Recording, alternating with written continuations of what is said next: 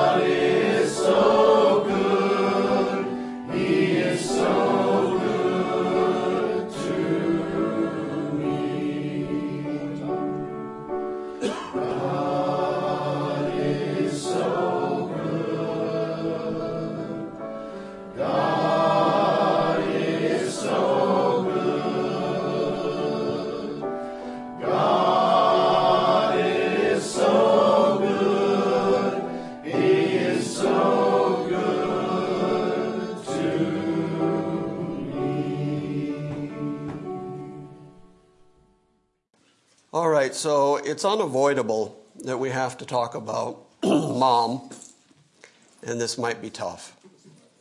I wasn't here last week, and I'm very, very grateful to Micah and Tom and Alex who filled in in my absence. I had to go quickly.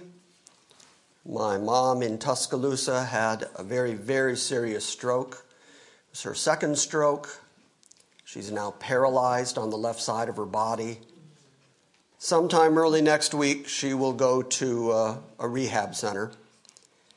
And then once she gets to the rehab center, she has 21 days, and then she's ours, as in mine and my siblings. We have to decide what to do next. The doctor said she'll need 24 hour a day nursing care for the balance of her life.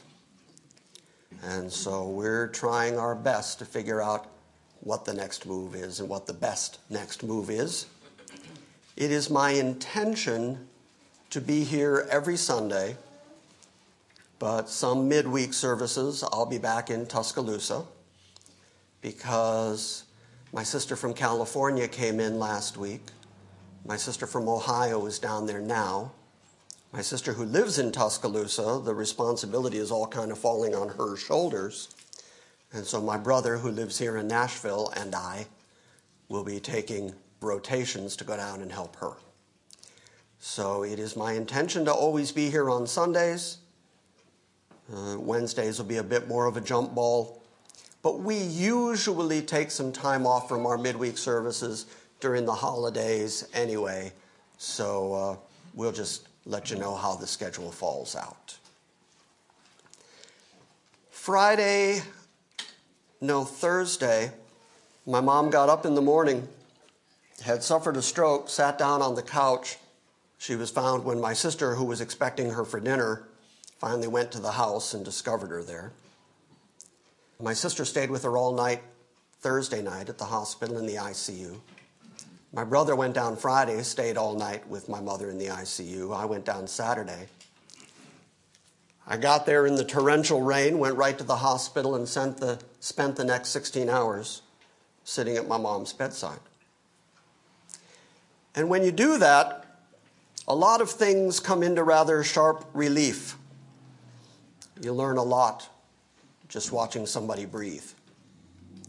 Because life in all its complications and all the details and all the falderall kind of uh, dissipates very quickly when the one primary interest in biological life at that moment is breathe. Just breathe.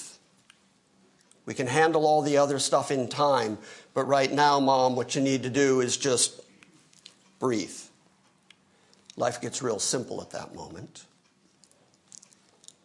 And it was interesting watching both the fragility and the obstinacy of biological human life. Mom looked so very fragile laying there, and yet at the same time, just didn't give up, kept breathing. In a very similar way, you know, I love theology, I love doctrine. Uh, I will spend hours and hours reading thick tomes written by old dead guys because I just really like theology. And I'll discuss and argue with anybody about the finer points and the minutiae of sound doctrine. I like all that.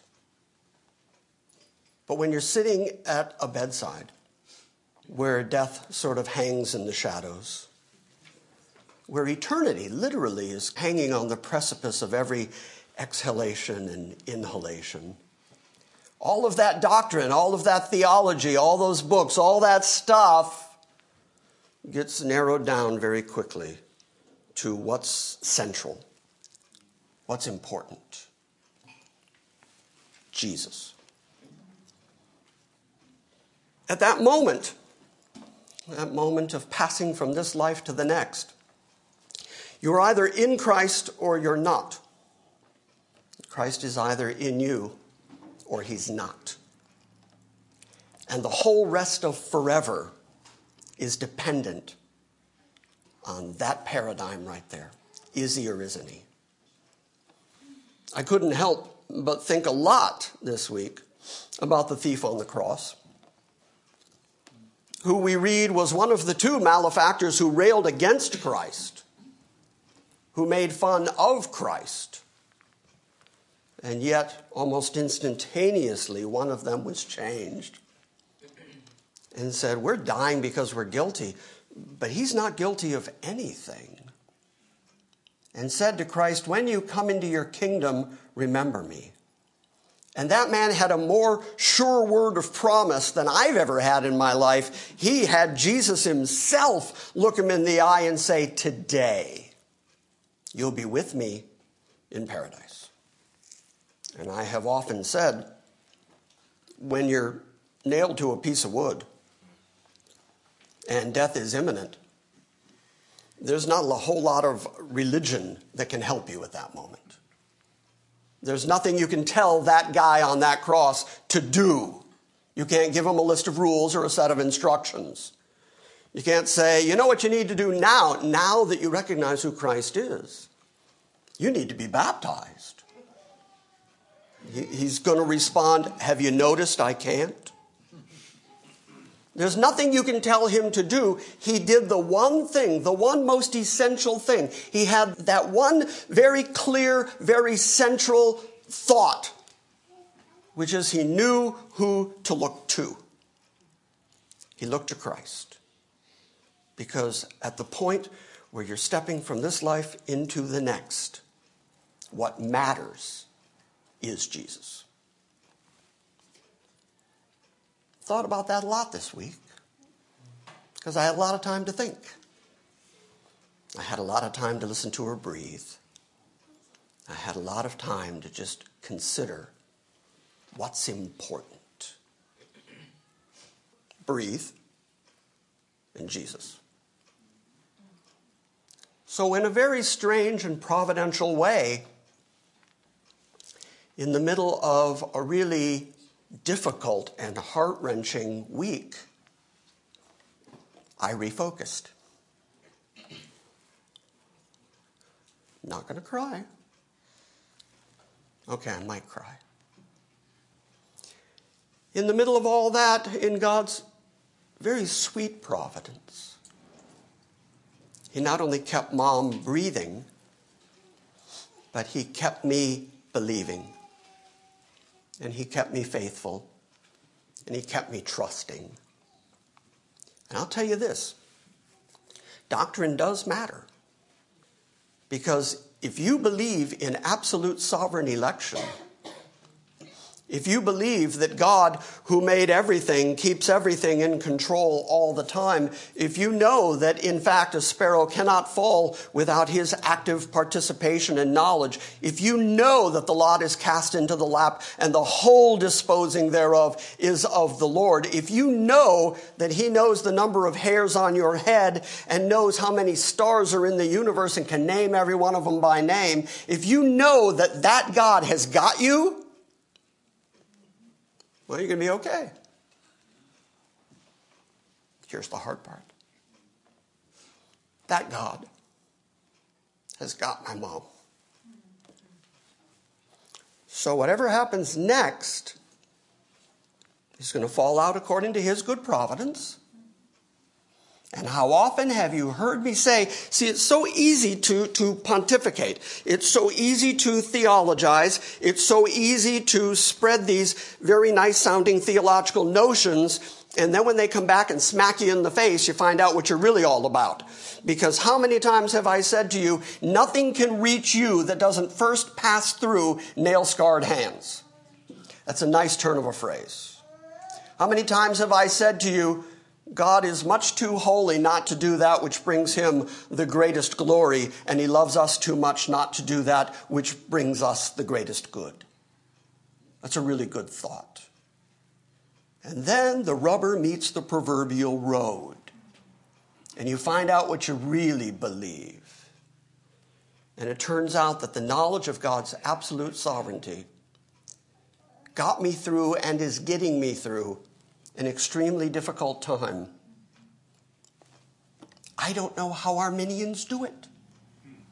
I don't know how people who don't believe in a sovereign God do it. I don't know how people who think that God is up there waiting on us so that he can react to it. I don't know how they do it. But I know this a God who's in charge can get you through terrifically difficult times. Right, Dwight? Yes. Right, Micah? Absolutely. Right, Tom? Absolutely.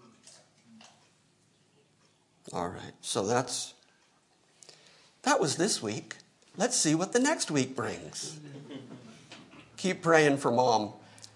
And I'm very, very proud of my siblings. They all came in from all over the country. And we'll get her through this, and we'll get her situated, but it'll take some time and some prayers. All right, I have other stuff. I have wonderful email I can share with you, but the clock is ticking. So let's start right into the lesson. Two weeks ago, we left off right in the middle of Matthew 18. We have been working our way verse by verse through the Gospel of Matthew. And we are at Matthew 18 15. In the earlier parts of this chapter, Jesus was responding to his disciples who were having a discussion about which of them was going to be the greatest in the kingdom. After watching Jesus do all these miracles, after watching Jesus speak to the Father and the Father responds, after seeing Jesus transfigured on the Mount of Transfiguration after seeing Moses and Elijah appear on either side of him and then disappear as God said, This is my beloved Son in whom I'm well pleased. Hear him. In the midst of that, these guys are still arguing about which one of them is the cool guy. It's hard to believe, but it is indicative of human nature. Get 12 men in a room, one of them will become the leader. One of them will rise up and say, I got this, I'm taking charge. I got alpha dog. Here I go. Don't, I got this, don't worry. And the disciples, especially before the Holy Spirit came before Pentecost, they were as human as any of us. And I like that the Bible is honest enough to reveal that they were every bit as human as we are. It's always interesting to listen to people puff themselves up. I heard a preacher one time say, If I had been there in those days, sort of in that tone of voice too, I wouldn't have run and hid. I'd have been there when Jesus came out of the tomb. No, you wouldn't. No, you'd do the same thing they did. You'd run, you'd hide, you'd scatter, you'd save your own skin because that's what humans do. And because Jesus had to be singular, he had to accomplish our salvation by himself. And he had to die by himself. He had to resurrect by himself. He had to ascend to heaven to the Father's right hand by himself. He didn't need anybody's assistance. He didn't need anybody's approval. He didn't need anybody to cheer him on. Go, Jesus! He had it. He had it covered. He was going to do it. And it was important that he do it all by himself so that he gets all the glory. So that he is, as I already said, the central issue in life. So, in order to explain to them what real greatness looks like, Jesus brought a child to himself. And he said, To be great is to serve. And you have to trust me, believe in me, come to me the way this child did. Not overthinking it, not debating it, not arguing about it, with no guile, just coming to Christ. Open heartedly, full faithfully, coming to Christ. He said, That's the way you have to approach me. And once you do that, you will realize that genuine greatness exists in making nothing of yourself in the men's group, we've been looking at Philippians. And you got lessons from Philippians last week from the three men who were up here while I was gone. And I love Philippians 2 because Paul writes that we should have that mind in us that was also in Christ, that though he was equal with God, He didn't think it was robbery. He didn't grasp on to his godhood. He emptied himself. He let go of the majesty that he had always had with God. And then he humbled himself not only from heaven down to this dusty ball, but then he humbled himself all the way to the cross and died not for any evil within himself, not for any sin within himself. He died for other people, so he is the ultimate example of absolute humility. And Paul says to the church, be like that. Let that mind be in you. That mind that recognizes that Christ humbled himself tremendously for your benefit. So then you should humble yourself tremendously for other people's benefit. The word agape, one of the three Greek words that is translated love, the third one I've told you, eros, you don't find in the Bible anywhere, you find it in classical Greek. And that leaves you with phileo, and that leaves you with agape. Well, that word agape, the best definition of it that I've ever heard, is doing for the one who is loved what is most beneficial to the one who is loved even if the one who is loved doesn't appreciate it or understand it or even really respond to it. It's the very essence of sacrifice. Christ sacrificed for the very people who were spitting at him, yelling at him, and nailed him to a cross. The very same people who had beaten him, he's hanging on a cross and he says, Father, forgive them. They don't know what they're doing. Genuine sacrifice. Okay, so Jesus says that's greatness. You humans have it all wrong. You have it all upside down. You think greatness is accomplishing mastery over other people. So that's not what great is.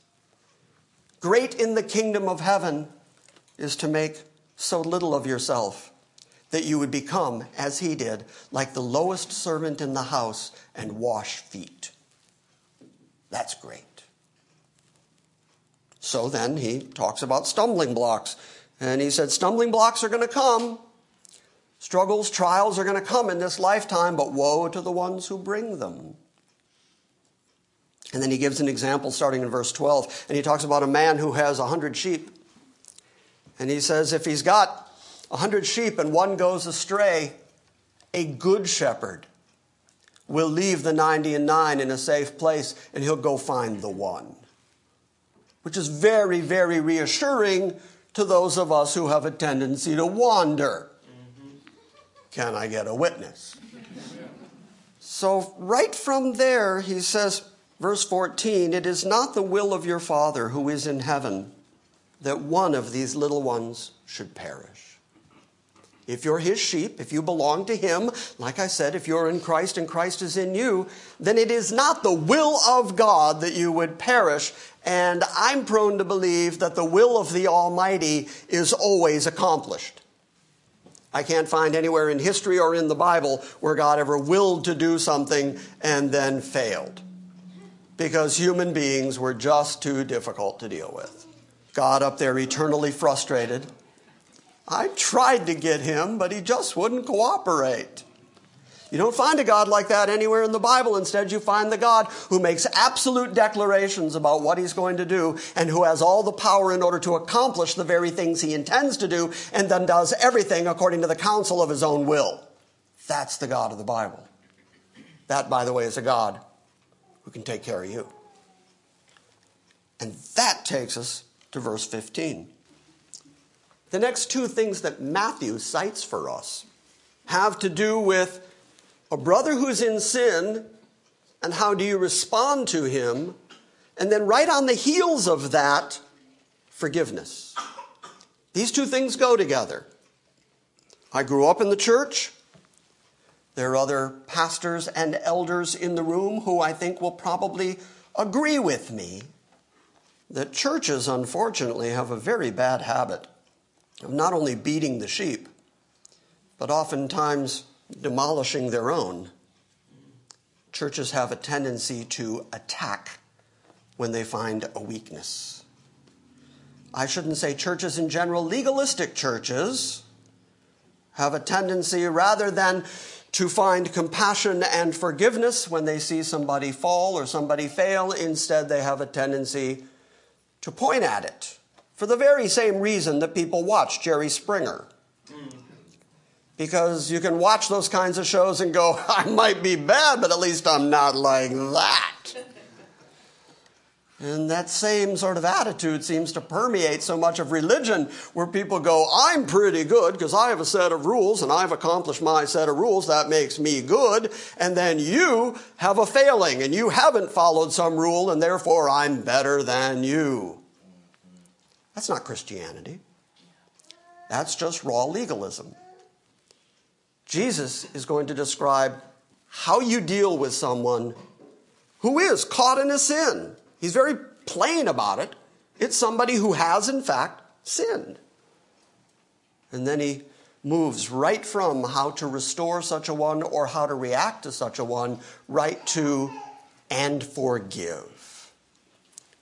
Because again, legalists have very, very long memories. And they'll come after you later Say, hey, remember when you did? And they'll dangle that over you, hold it over you. Because legalism, get this right, the law, the law of Moses and all legalism that flows from it can't help you. All it can do is condemn you. But it can't bend to help you. The law stands monolithically and says, these are the rules.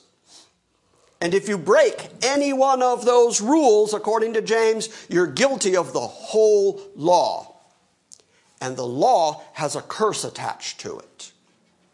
So if you fail in any one part of the law, the law can only curse and condemn you, which is why the Old Testament, the book of Malachi, the last word of the Old Testament is curse. Which is why it's so good that there's a New Testament a new testament of a new covenant of the sacrificial work of Christ where he became a curse for us. And not only took on the wrath of God and endured the curse in our place, but then removed that law that would condemn us, nailing it to his cross, taking it out of the way so that we are doubly secure. Not only is the curse removed, but the very thing that would condemn us is removed, and then the righteousness of Christ is imputed to us. So when we stand before God, He doesn't look at us or our behavior or our standard against the law. He looks at us and He sees His Son, and He's well pleased in His Son. And so Paul would write in the Ephesians that we are accepted in the beloved one. This will be the third time I've said it. If you're in Christ and Christ is in you, you're going to be okay. Nothing can separate you from the love of God that is in Christ Jesus. But it's always in Christ Jesus. So, how are we to deal with someone in our midst in the church who is caught in a sin? The Bible does not say pounce. Instead, it says, if your brother sins, go and reprove him in private. That's where it begins. You don't make a public spectacle of him. You take him aside privately. It's a private thing. And you talk to him and you reprove him and you explain it to him. Let's talk for a moment about this word sin. What exactly does it mean to sin? Uh, somebody, Tom, you're somebody. Look up 1 John 3 4 for a moment because I think 1 John 3 4 is the best definition of sin that you're going to find in the Bible. Because far too often, since I've mentioned the legalists, far too often legalists have sets of rules that you don't find in the Bible anywhere. When I was in high school, back just after the flood, but when I was in high school, I know it was a really long time. When I was in high school, there was a movement, the Jesus crowd, the Jesus hippie movement, that swept through the local high schools and colleges. And one of the main behaviors that was part of that movement was we don't go to movies. We're Christians, so we don't go to movies. When I asked one of them, well, I understand that you have to be discerning about what goes into your eyes, and I, I understand that there are plenty of lousy movies, so I get that. But none? No movies? You're going to no movies? Why? And they said, because movie theaters are dark.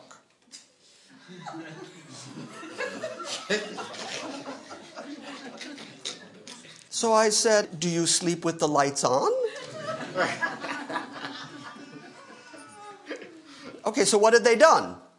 They created a religious standard that you don't find anywhere in the Bible. And then they judged other people on the basis of whether or not they held their personal standard. I've told you many, many times your personal conviction is your personal conviction. And if you're convicted of something and then you act against your own conscience, Paul says that becomes sin for you because you knew that you weren't supposed to do it and you did it anyway. So now you're in rebellion. But your standard can't become everybody's standard unless it's in the Bible. And legalists have a tendency to make up all kinds of rules. I've been in churches where women were not allowed in if they weren't wearing a skirt or a dress. No pants for women. Most of the men in the room right here wouldn't be allowed in because they're not wearing ties. It'd be me and two other guys. It'd Be a very small meeting that day. Because these are just the rules that people make up and then they become religious standards. But the Bible's very, very clear about what sin is. Tom will read it for us 1 John 3 4. Everyone who makes a practice of sinning also practices lawlessness. Sin is lawlessness. Okay, so it's one of those words. It's anomia. It's, it's taking that word nomos, law, and putting the alpha negative in front of it, turning it backwards. Lawlessness. And so he says this is what sin is sin is lawlessness. To break the law of God is the essence of what sin is. So there is a standard. The standard is God's law when Jesus is speaking to these people. Remember, he's speaking to a Jewish audience. He has not yet been to the cross, he has not yet brought about. Uh, the resurrection or Pentecost, the Holy Spirit has not come yet. The new covenant is not in effect yet. These folks are under the law of Moses and they must keep all 613 rules of the law of Moses. And the essence of what sin is, is breaking any one of those rules. So it's very clear, it's very specific what a sin is. And if your brother sins, you go and you reprove him in private, and if he listens to you, well, then you've gained or won your brother. So that's always the first step. Make it a private thing, go to him privately, Paul tells us that the Word of God, being God breathed, is appropriate for reproof, for instruction in righteousness. So I would say the best thing to do is take your Bible with you and sit down with them and say, I have a concern about this. Let's talk about it biblically. You profess to be a Christian, a believer in Christ. What do you think about your behavior here? And if they hear you, if they listen to you, if their behavior changes, if they repent, well, then you've won your brother. Well done, you. Don't tell anybody. There's no next statement that says, and then go spread around that you told this guy to get back in line. There is no instruction that says, go puff yourself up and make sure that everybody knows that you're the brother winner. Make the t shirts. If your brother sins, go and reprove him in private, and if he listens to you, you've won your brother. But, because people are stubborn, but if he does not listen to you, then take one or two more with you. And then Jesus does something really interesting. He quotes right from the Deuteronomical law. That word almost didn't make it out of my mouth. Deuteronomical. It's just a fun word to say. Deuteronomical. It's like cinnamon and, and aluminum, and it's just it's one of those words. Let's go look at it. Turn to the book of Deuteronomy, Deuteronomy 19. Keep your finger there in Matthew. Genesis, Exodus, Leviticus, Numbers, Deuteronomy. It's the fifth book in the Old Testament. These are the five books of Moses. Five, Penta, the Pentateuch, they're sometimes called. Verse 15, chapter 19, Deuteronomy. A single witness shall not rise up against a man on account of any iniquity or any sin which he has committed. On the evidence of two or three witnesses, a matter shall be confirmed. Now, think about how serious this is because there were particular sins that would result in stoning. There were particular sins within national Israel where the remedy was death. So, this is really important.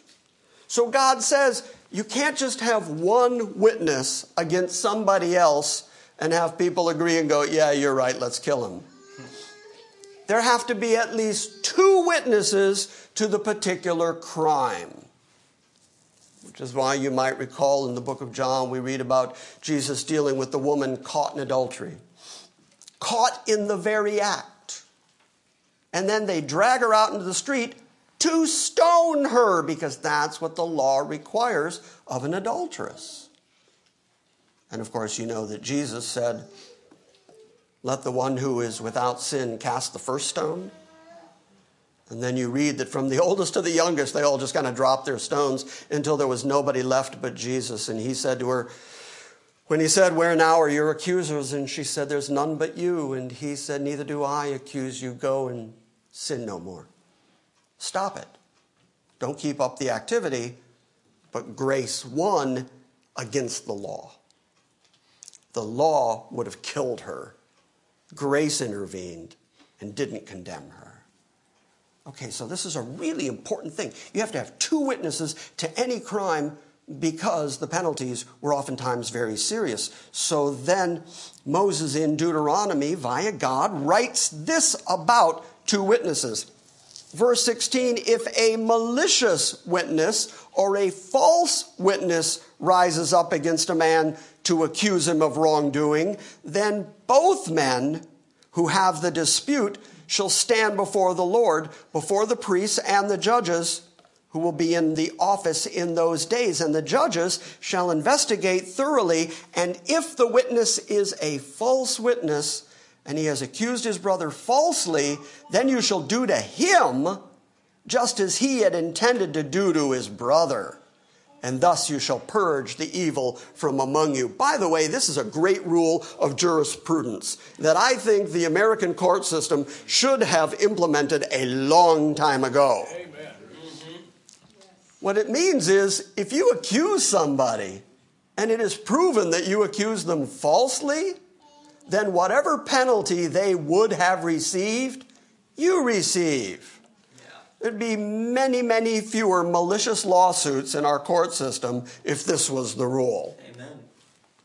So, really, really important that not only is there two witnesses, but you can't have one person who has a grudge against another person, like let's say I have a grudge against Micah. I don't, but let's say I do. Wait. I haven't seen my chair yet. There you go. Wait. It's been more than five weeks. It's soon, actually. I just got the call, so we can deliver it this week. I don't see it. Looks like you got a grudge. We have established a grudge. Okay, so now I'm going to take Micah to court. We're going to take him to the judges, in this case, the judges of Israel. And I'm going to accuse him of promising me a chair I never got. Okay, now, if I'm accusing him all by myself, my case is going to get thrown out. So I go find somebody else and I pay them money or I make a deal with them and I say, Come say you saw it too. Okay, that guy is the false witness. He didn't actually see it. He's just doing it because he's helping me to promote my case he's going to be much less likely to be my false witness if he finds out that whatever punishment would have been doled out to Micah will be doled out to him for his falsehood. This is such a big deal that it's not just part of the 613 rules, it's one of the 10 commandments. You will not bear false witness against your brethren. It's a really big deal in God's thinking and economy. So, knowing that, back to Matthew, knowing that that rule already stands in the Deuteronomical law, and knowing that his audience is going to be familiar with that rule, he says, if the sinning brother does not listen to you, then take one or two more with you, so that by the mouth of two or three witnesses every fact may be confirmed. He didn't just make that up. That's been in place ever since Moses. If he refuses to listen to them, then tell it to, this is the word ecclesia. We have to talk about this for a moment. The NASB, it's translated to the church. But the word ecclesia is better translated assembly because Israel in the Old Testament is referred to as the assembly of Israel. When the Septuagint which is the Old Testament translated into Greek, when the Septuagint translators came across this notion of the assembly, they translated it with the very right and very good word ecclesia, which then gets translated into English as church, and now you have the church in the wilderness. And then you have people mixing and matching and confusing the church and Israel. And they start saying, well, Israel is the church in the Old Testament, because they're called the church in the wilderness. And then the church is Israel in the New Testament. And there you go, you've mixed and matched. And you no longer have the old covenant, new covenant distinctions. And that's where you get all kinds of theological confusion and difficulties. There was no church, if by that technical term we mean the gathering of the elect who are saved in Christ, there was no quote unquote church at the moment Jesus was saying this. But he's talking about the assembly of Israel. And there were several crimes in the Deuteronomical law that you could commit where you would be put out of the assembly. Sometimes it's called out of the camp. You don't get to be part of God's people anymore. You don't get to be part of the nation. You're out of the camp. And so recognize that as we work through this, Jesus is saying, you take him before the assembly. The assembly of Israel in that case, but now having made all those distinctions, I will say that I think these rules work just as well within the church. But Jesus was not specifically speaking of the church at this moment. Got that? Did I confuse anybody? Okay. I know that's technical, but it matters.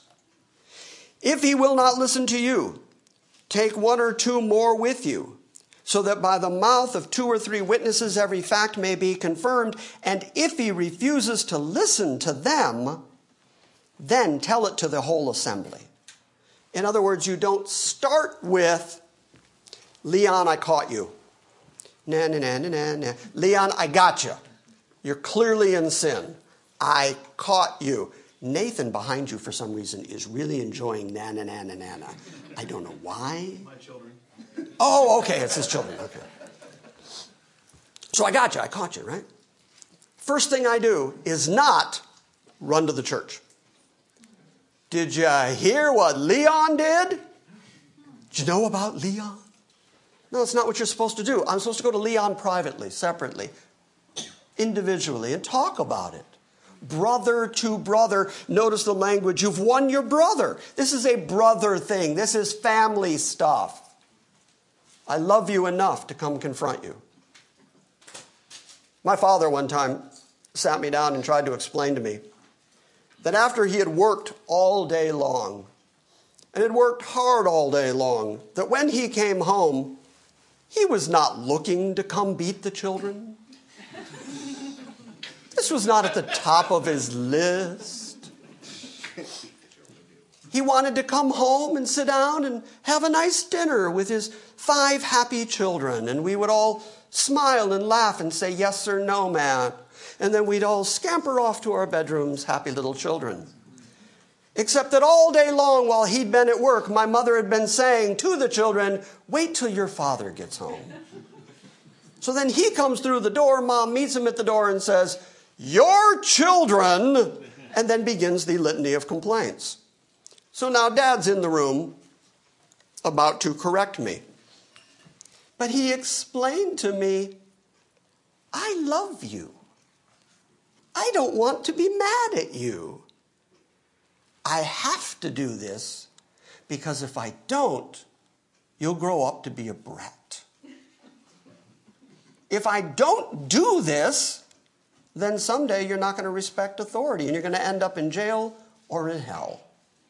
So I, I have to do this, but I don't want to do this. But he would correct me because he loved me, not because he hated me. Okay, you get the idea? The whole point of that story was if you love your brother and he's in trouble, he's caught in a sin, you'll go to him out of love for the purpose of restoring him. Get this right. The purpose of church discipline is never to run the guy out of town on a rail. The purpose of church discipline is always restoration. You're always bringing them back to the fold. You're calling them to repentance. And you love them enough to do it.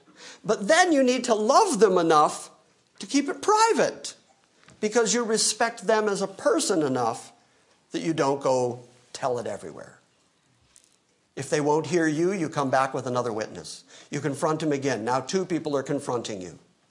Two people are confronting you about your sin, and we're both aware of it. We're both witnesses to it. We can both testify that you're guilty of this. If he won't hear the two witnesses, then you take it to the assembly. And here's what happens. And by the way, I apologize because we have an employee of the IRS in our midst. So I apologize for the next insult. If he refuses to listen to the assembly, let him be like a Gentile or a tax gatherer. tax gatherer. Okay, Matthew, who wrote this, was a tax gatherer. Highly hated by the Jews because they were collecting money from the Jews to give to the Roman authorities. And the Roman authorities had the Jews under their thumb, and so insult to injury not only are you being occupied by a foreign Gentile source, but you also now have to pay them taxes. And some Jews were busy collecting those taxes for the Romans. They were known as publicans, hated by the Jews. Matthew was one of them.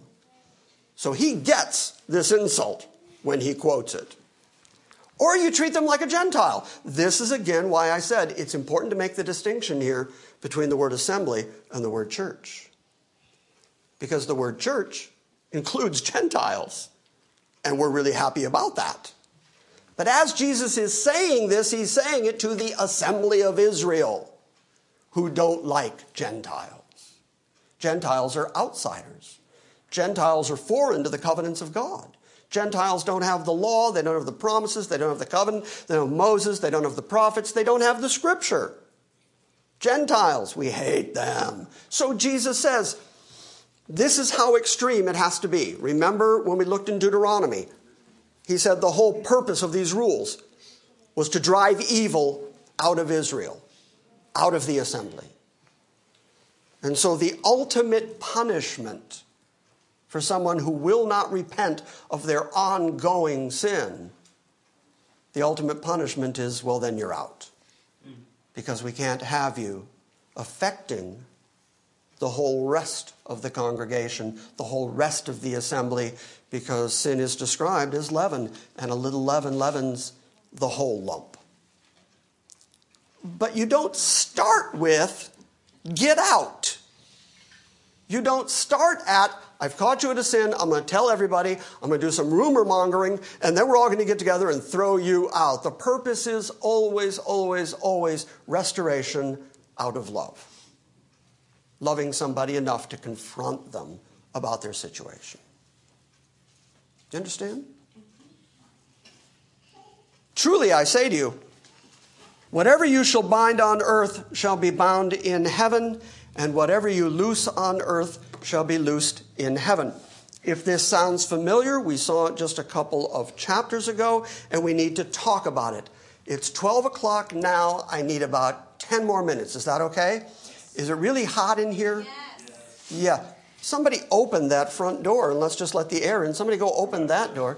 That fan rattles and may decapitate someone. and we don't want that. Well, it depends who. But we don't, we generally don't. Have a higher speed. No, that's fine. That'll be good. Terrific. Thanks. Because we have to talk about this phrase truly, truly, I say to you, whatever you bind on earth will be bound in heaven. You may recall back in chapter 17, go back to chapter 17, verse 17. This is the exchange that Jesus had with all the apostles. It's a group conversation. In fact, starting in verse 13, now when Jesus came into the district of Caesarea Philippi, he began asking his disciples, saying, Who do people say that the Son of Man is? And they said, Some say John the Baptist, others say Elijah, but still others say Jeremiah or one of the prophets. And he said, But who do you say that I am? And it's Simon Peter who answered and said, You are the Christ, the Son of the living God. Jesus answered and said, Blessed are you, Simon Barjona, because flesh and blood did not reveal this to you but my Father who is in heaven.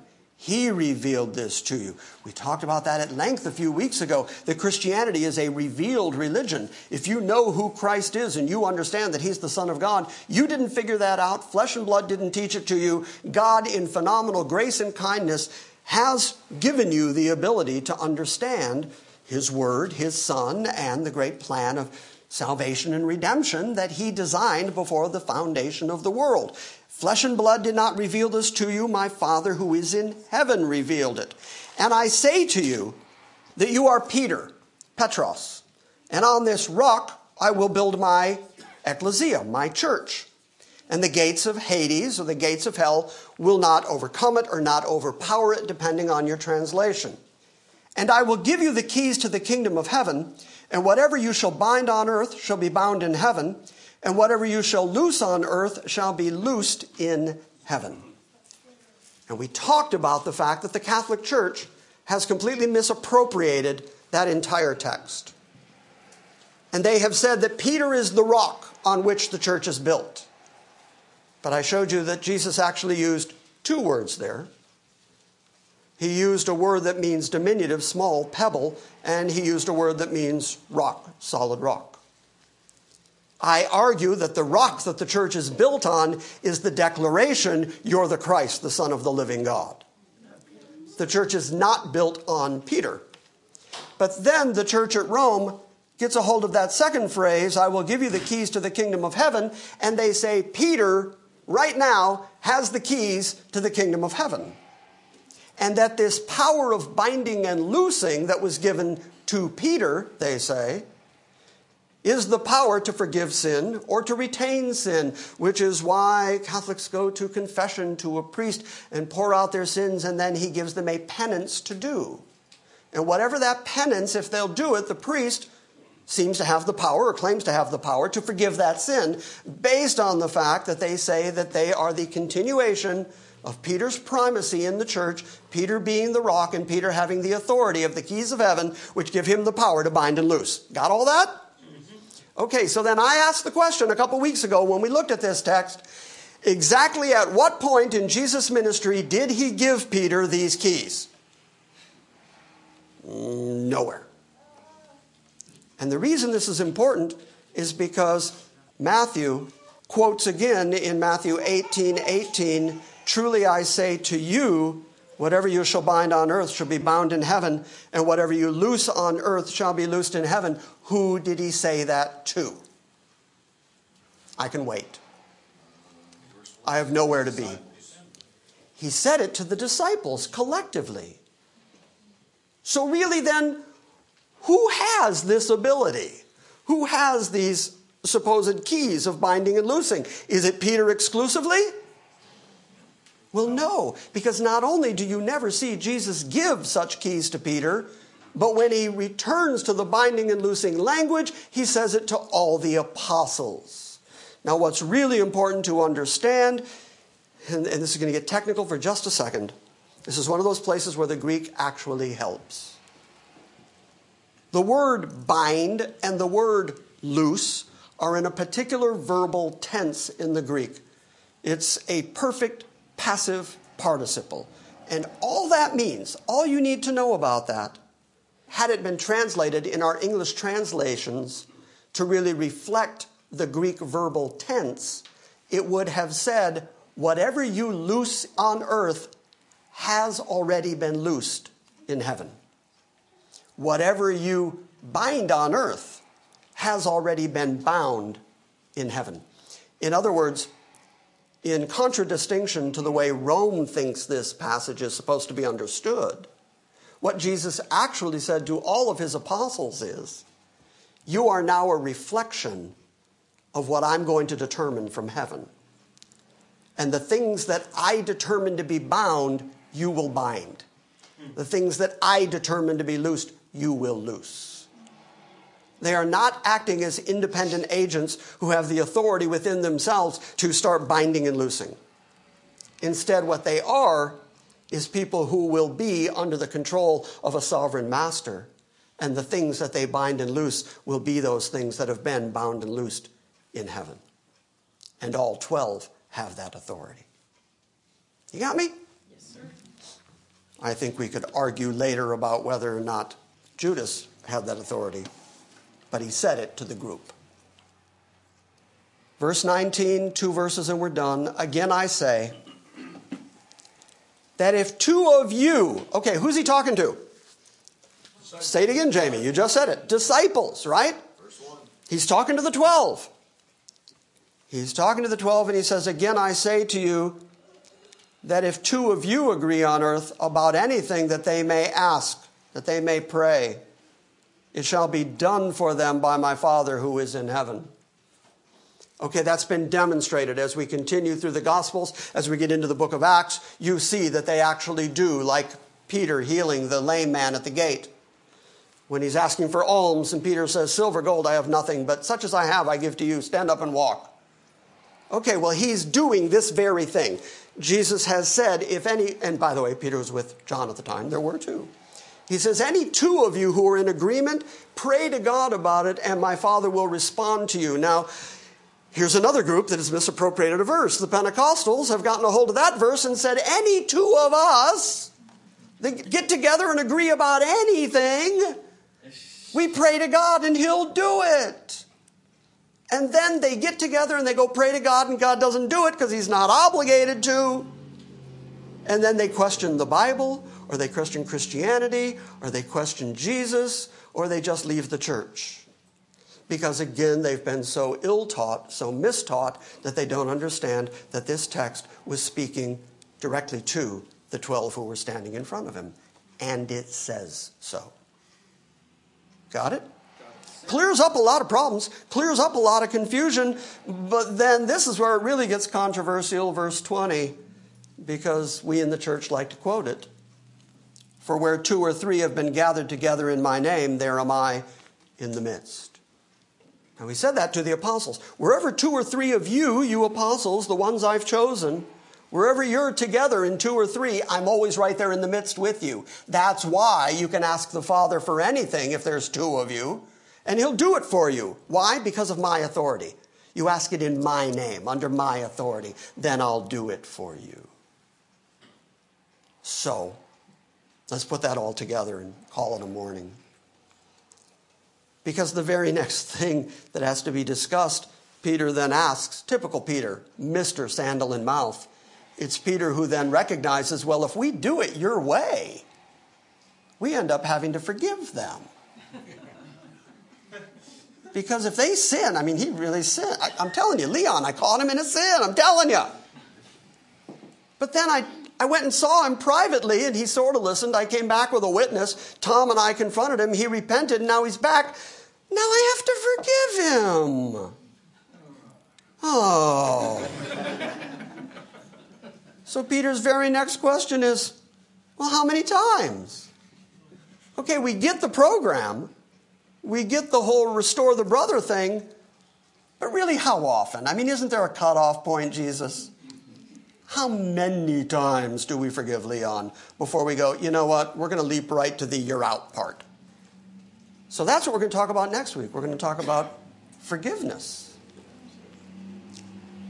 And when you put all this together, Jesus is saying, number one, greatness is humility.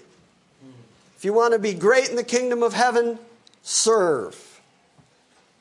Faith, belief in Christ has to be childlike, not questioning, not arguing, not constantly debating. And then he says, understand that if you belong to me, I'm not going to lose you. It's not your Father's will to ever lose anyone. So I'm never going to lose you. And so, knowing that, there are going to be some people who are going to stray. There are going to be some sheep who do stray, who do sin. What do you do about them?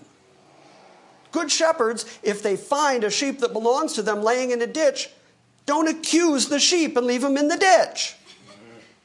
Well, you know, if you'd been smarter, you wouldn't be there now. no, he's a sheep. He's not smart to start with. That's why he's in the ditch, because he needs a shepherd. And the good shepherd brings him back. Why? Why does the good shepherd bring him back? Because he belongs to him. The sheep belongs to the shepherd, it's his sheep. So he brings his sheep back. Now the good shepherd turns that over to the church, to the community, to the assembly that is assembled in his name, and says, Now, when somebody wanders, when somebody wanders off, when somebody sins, when someone's in rebellion, if they belong to me, bring them back, restore them, go to them privately, confront them, exhort them, teach them. Use two witnesses if you have to. Use the whole assembly if you have to. And if they don't hear the assembly, put them out. But if they're sheep, if they belong to Christ, if Christ is in them and they're in Christ, how many times do we forgive them? The answer is going to be as many times as it takes. You just keep demonstrating grace. Grace again, grace again, grace again, grace again, grace sufficient, grace enough, grace to cover all our sins. Grace, grace, grace, grace, grace, grace, grace. That's the answer. Thank you for listening to this Sunday morning message from Grace Christian Assembly. Please visit our website at salvationbygrace.org and join us next time as we gather around the Word and study God's sovereign grace.